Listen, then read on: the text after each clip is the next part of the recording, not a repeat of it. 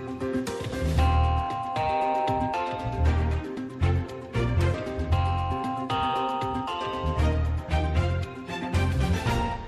Miloš Zeman zahájil svůj devátý rok na Pražském hradě. Už ve svém prvním inauguračním projevu slíbil, že uklidní a stabilizuje českou politickou scénu. Chtěl být prezidentem i pro ty, kteří ho nevolili. Podařilo se mu to. A jaké priority má pro zbylé dva roky v úřadu? Odpovědi na tyto a další otázky uslyšíte v pořadu k věci. Vítám vás u něj. Mým dnešním hostem je kancléř prezidenta republiky Vratislav Minář. Dobrý den, pane kancléři. Dobrý den vám i všem divákům vaší stanice. Ještě než se zaměříme na samotné výročí inaugurace prezidenta republiky, eh, poprosím vás o reakci na aktuální informaci, která je stará jen několik desítek minut. Státní zástupce zrušil trestní stíhání vaší firmy kvůli dostavbě penzionu v Osvětimanech. Co na to říkáte? Tak já jsem od začátku tuhle kauzu považoval a stále považuji za smyšlenou, vymyšlenou a účelovou a tenhle krok od státního zástupce je toho jenom důkazem. Nicméně eh, trestní stíhání vaší osoby i nadále eh, pokračuje. Vy už jste to i nyní řekl, že to považujete za eh, účelový případ. Co je podle vás účelové? Ta kauza, pakli vůbec si mám dovolit říct tenhle ten výraz, se táhne od roku 2008 a samozřejmě v momentě, kdy máme rok 2021, respektive rok 2020, tak minimálně podezřele na tom je to, že do téhleté doby to nikomu z těch kompetentních orgánů ani řekněme regionálním operačním programu a nikomu nevadilo. V momentě, kdy eh, se do toho zapojily jisté instituce, které bych tady nechtěl teďka jmenovat, tak se to stalo velmi zajímavým a podle mých právních zástupců a ze znalosti, ze znalosti věcí, protože jsem od samého začátku o toho, tak ne, že bych očekával pochvalu. Nicméně, když se vám z vlastních peněz podaří zachránit projekt, který byl odkázan k zániku, tak byste nečekali to, že vás za to chce někdo zavřít, jenom protože se někomu nelíbíte, anebo protože jste kancléřem prezidenta republiky. A já jsem si stoprocentně jist, že tak, jak mě eh, všichni erudovaní právníci, a kterým jsem požádal o konzultaci anebo o nějaký názor na tuhletu záležitost, říkají, tak stejně jak v prvním případě, tak jak jste uvedl, že bylo zrušeno trestní stíhání pro firmu, která s tím měla co dočinění, respektive Clever Management, protože k tomu nebyl vůbec zákonný, zákonný důvod, tak stejně tak to nemůže dopadnout jinak ani v případě stíhání fyzické osoby a to, se, to, je, to je mé osoby. Pojďme se přesunout od vaší osoby k prezidentu Miloši Zemanovi. On včera eh, vlastně měl výročí první inaugurace. Jak oslavil se svojí rodinou právě eh, toto výročí? Tak já myslím, že pan prezident Zeman oslavuje s rodinou rodinné oslavy a rodinná výročí. Tohle samozřejmě je velmi významné, ale nemyslím si, že až tak rodinné. Takže podle mých informací pan prezident včera strávil svůj pracovní den v kanceláři v Lánech a připravoval se na, na výkon své funkce tady u nás na Pražském hradě. Nemám informace o tom, že by se potkal za tímhletím účelem být s kýmkoliv z rodinných příslušníků. V minulosti bylo zvykem, že jste si výročí inaugurace připomínali uh, slavnostním večerem pro příznivce Miloše Zemana. Nyní to ale z hlediska koronaviru není možné. Plánuje uh, kancelář prezidenta eh, oslavit toto výročí dodatečně? Samozřejmě eh, výročí inaugurace prvně voleného, prvně přímo voleného prezidenta si zaslouží oslavu a také jsme to pravidelně dělali eh, v prostorách Pražského hradu, respektive španělského sálu.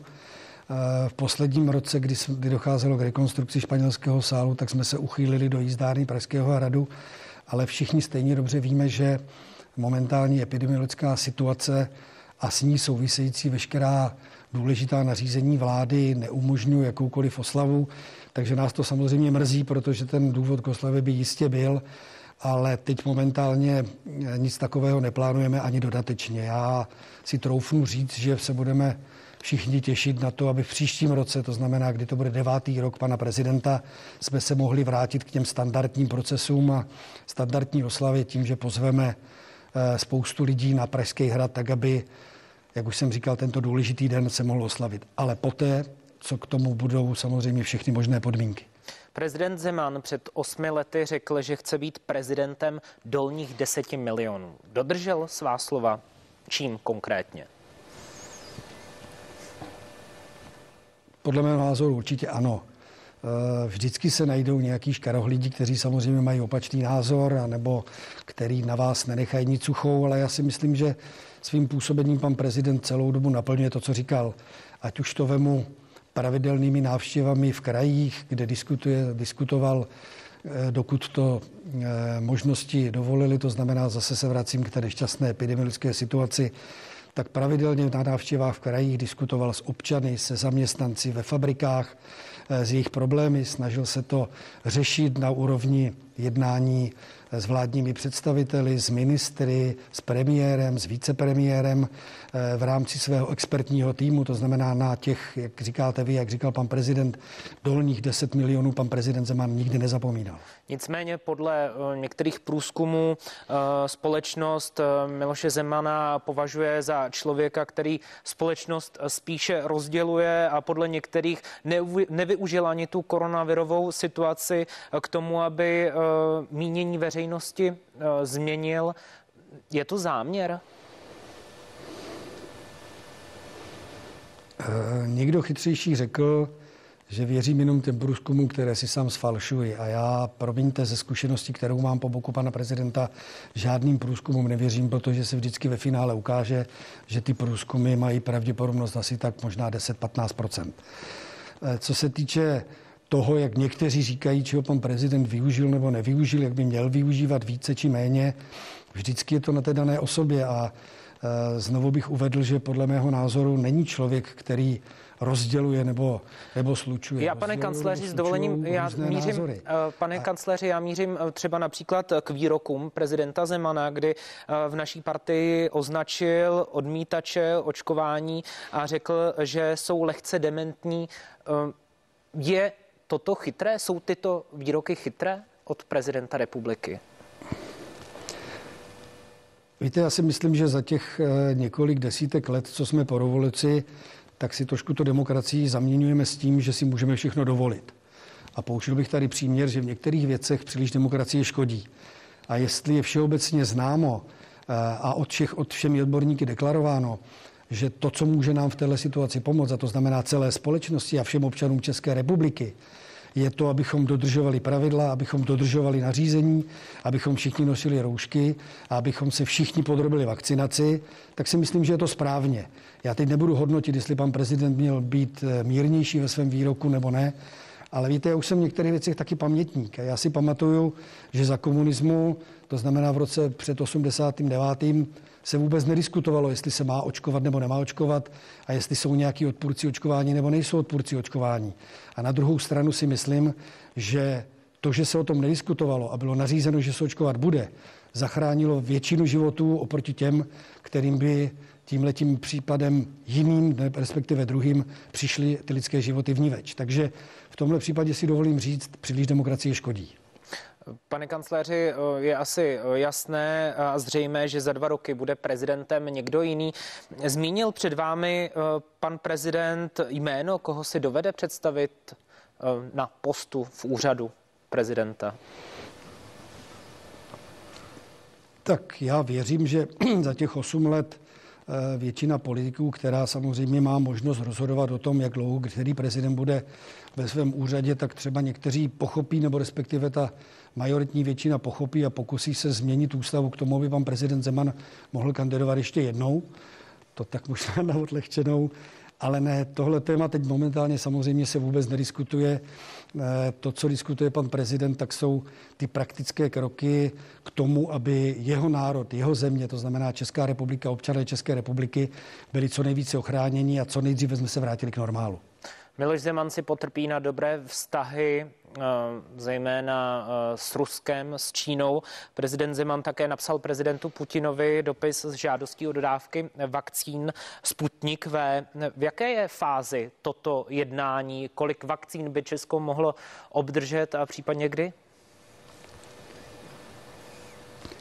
Miloš Zeman si potrpí na vztahy se všemi prezidenty a se všemi politiky ze všech zemí, nevýjímaje. To znamená, jenom vás lehce poopravím, není to otázka jenom vůči Rusku a Číně. A ano, mohu potvrdit, že pan prezident na základě žádosti premiéra a vlády této republiky využil svých osobních vazeb a požádal nejenom ruského prezidenta o to, abychom se mohli ucházet o dodávky vakcíny Sputnik a čínského prezidenta o jejich vakcínu, ale taky je vám jistě velmi dobře známo to, že požádal na základě žádosti pana premiéra a vlády o pomoc eh, izraelského prezidenta a jeho přítele Rivlina. To znamená... My jsme slyšeli, ano, máme tu informaci, že dorazili... Na Sinopharm že a na Čínu že dorazilo pět tisíc eh, vakcín od Izraele. Nicméně, jaké jsou počty tedy uh, možné právě ze strany Ruska nebo Číny? Eh, pane rektore, tohle není otázka na mě ani na pana prezidenta. My jsme, respektive pan prezident, vyhověl panu premiérovi vládě a všechny tyhle praktické kroky, kdy budou dodávky, v jakém množství a jak to bude probíhat, je na vládě a na kompetentním ministerstvu, v tomto případě na ministerstvu zdravotnictví. Tohle není na otázku na pana prezidenta. Mým dnešním hostem je kancelář, eh, pardon, kancléř prezidenta republiky Vratislava Mináře. Prezident republiky se v minulých týdnech zúčastnil eh, summitu eh, v Polsku. Jaké další zahraniční cesty nebo návštěvy jsou teď v přípravách, pane kancléři? Tak není asi tajemstvím, že veškerá zahraniční agenda, která samozřejmě je nutná k tomu, aby se lidé osobně stýkali, tak byla omezena z důvodu už po několikáté opakované situace, která panuje v celém světě. Ale ano, eh, posled, naposled jsme se zúčastnili za velmi přísných bezpečnostních podmínek eh, prezidentské V4 eh, v Polsku. Dovolím si říct, že součástí tohohle summitu, a bylo to maximální využití toho času, proběhla i, i telesummit v podobě 17 plus 1, to znamená země střední a východní Evropy společně s Čínou, takže tam jsme zabili dvě mouchy jednou ranou. Není tajemstvím, že byly odloženy státní návštěvy, ať už je to Itálie, Maroka. A je teď něco v přípravách, pane kancléři? E, návštěva Číny. Teď momentálně je v přípravách, pokud to epidemiologická situace dovolí, tak se pan prezident chystá na summit e, NATO do Bruselu a připravuje se návštěva u nás v případě Eh, dobré situace německého prezidenta, rumunského prezidenta a promiňte, nespomenu si všechny další, které jsme v ten daný okamžik museli odložit. Eh, za prezidentského fungování eh, Donalda Trumpa byly snahy uskutečnit také státní návštěvu. Tam je teď zájem ze strany Miloše Zemana setkat se s Joeem Bidenem?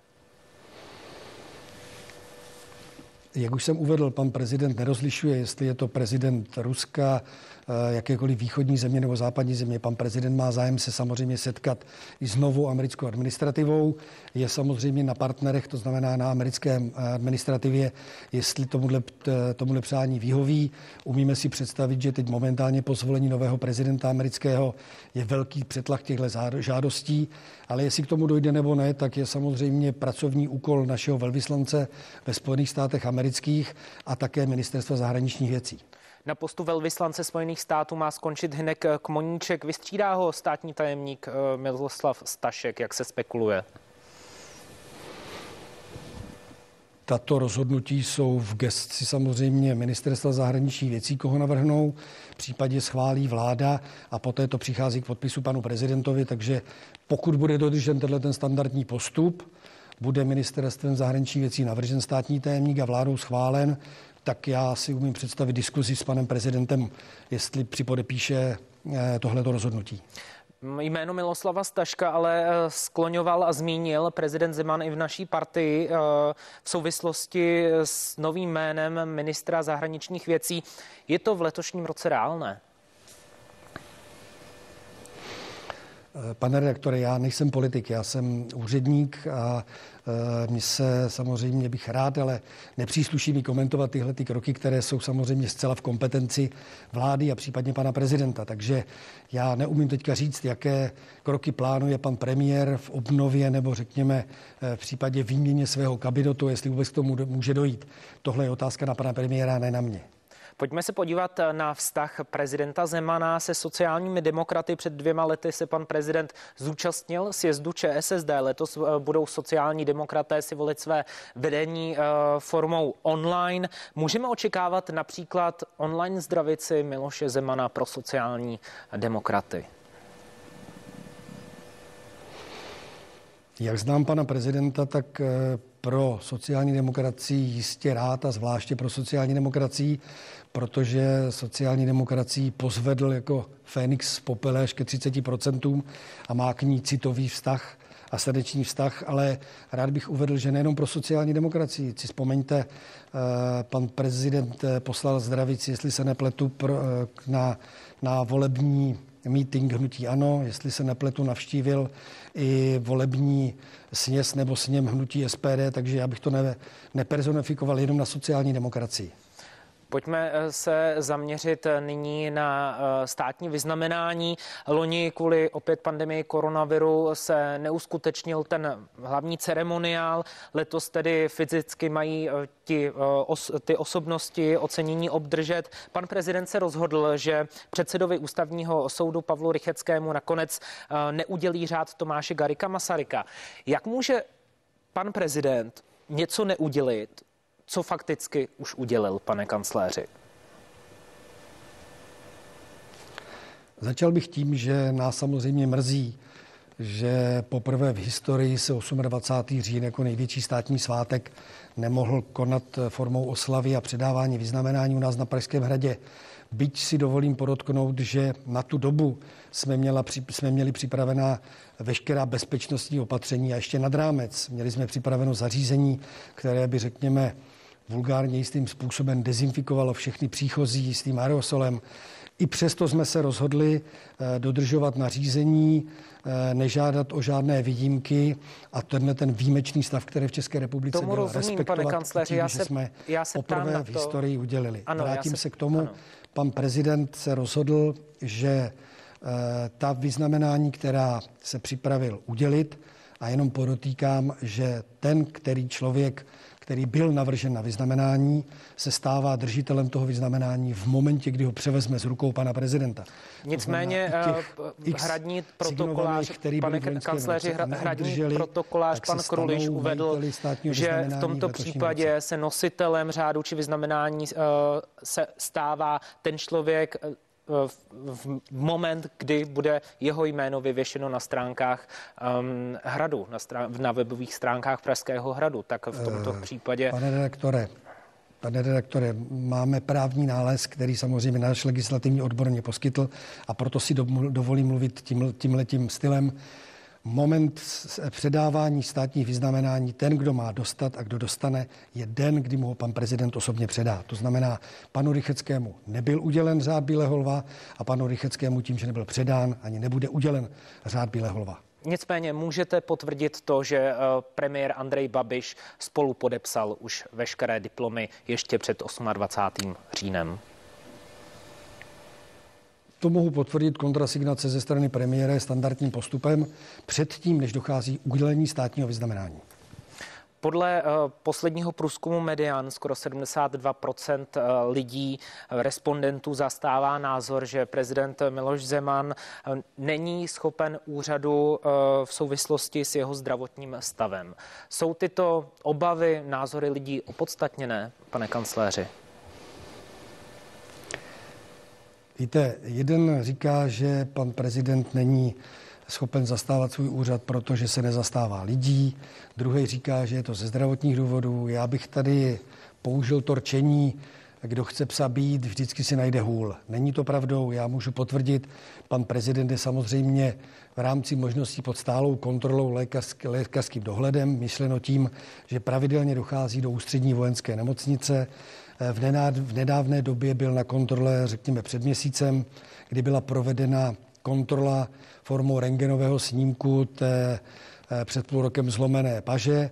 Mohu potvrdit, že došlo ke zhojení paže a v rámci toho byla mu, byla mu poskytnuta druhá dávka vakcinace a těsně předtím procházel veškerými testy, veškerými výsledky a veškerým samozřejmě požadavky ústřední vojenské nemocnice a pana profesora Zavorala, což je podle mého názoru člověk, který by si nedovolil zkreslit jeho zdravotní stav ani o milimetr, protože je to voják, je to profesionál. Takže já můžu eh, zaplašit všechny obavy čkarohlídu a říct, pan prezident výjima svých dlouhodobě známých problémů s neuropatií a tím pádem z menší hybností dolních, dolních končetin je naprosto zdrav a jeho zdravotní stav je lepší, než by odpovídal jeho ročníku narození. Pane kancléři, protože nás čas tlačí, poprosím o stručné odpovědi. Vy doprovázíte pana Zemana od prvopočátku. Jak často dostáváte prémie ohodnocení? Prémie se u nás na Pražském hradě udělují jednou za kvartál. Jednou za kvartál znamená to tedy, že v souvislosti s vaší účastí na fotbalovém zápase vám uh, sebral uh, odejmul prezident Zeman 100% prémí za celý kvartál. Kolik to dělá peněz? Eh, to, kolik to dělá, je na panu prezidentovi a máte pravdu, je to za celý kvartál. Za chyby se platí. A tak v podstatě máte nějakou představu? Je březen? Já mám představu, že se k diskuzi o tom, jestli si zasloužíme nějaké peníze, vrátíme v druhém kvartálu. Eh, každopádně mm, litujete vaší účasti právě například na fotbalovém zápase a chystáte se na eh, zápas následující se Slávě s Rangers? Já vám k tomu řeknu, ale musím trošku dlouze. Já jsem fanoušek Slávy od 17 let. Od 17 let, kdy jsem byl studentem průmyslové školy, tak jsem jezdil do Prahy. Pane kancléři, tady je spoustu v České republice fanoušků To, že jsem se dostal na tenhle ten zápas, samozřejmě jako fanoušek Slávie jsem si nemohl nechat dojít, protože jsou to historické momenty, kdy Slávie po hubených letech Nepřijde vám to nefér vůči eh, na ostatním českého fotbalu. Pane kancléři, nepřijde vám to eh, nefér Pane vůči kolego, ostatním? vůči kterým ostatním? Vůči těm 300 vůči lidem, ostatním tam byli? Ne, vůči ostatním vy používáte fanouškům. takové argumenty, vy používáte argumenty, Eh, vůči kterým fanouškům jsem já menší fanoušek, když chodím na Sláví 7, od svých 17 let, mě řekněte, prosím. Ale někteří to jsem eh, špatný jiní, fanoušek, malý fanoušek, nebo jenom proto, že jsem kancléřem prezidenta republiky, jsem jiný fanoušek? Tam se, jestli náhodou eh, právě vám to nepřijde třeba trapné líto, že ostatní fanoušci Slávě se nemohli účastnit osobně zápasu kvůli právě pandemii koronaviru. Kdyby vy jste byl fanoušek, já vám zkusím vysvětlit. Kdyby vy jste byl fanoušek, tak samozřejmě je vám to líto, že jste se jako těch 20 tisíc na stadion za normální okolnosti nedostal. Ale kdybyste byl opravdový fanoušek, tak víte, že tomu mužstvu pomůže jakýkoliv člověk, který na tom stadionu je a fandí tomu mužstvu. To znamená, opravdový fanoušek se nemůže vstekat, že se na ten zápas nedostal, nebo respektive ano, ale že se tam dostali jiní. A já jsem fanouškem Slávie od 17 let. Hostem pořadu k věci byl hradní kancléř Vratislav Minář. Pane kancléři, díky za to a nashledanou. Já děkuji za pozvání a přeji všem v brzké době návrat normálu. Více otázek ani odpovědí už v pořadu k věci neuslyšíte. Těším se s vámi u dalšího vysílání CNN Prima News. Na viděnou.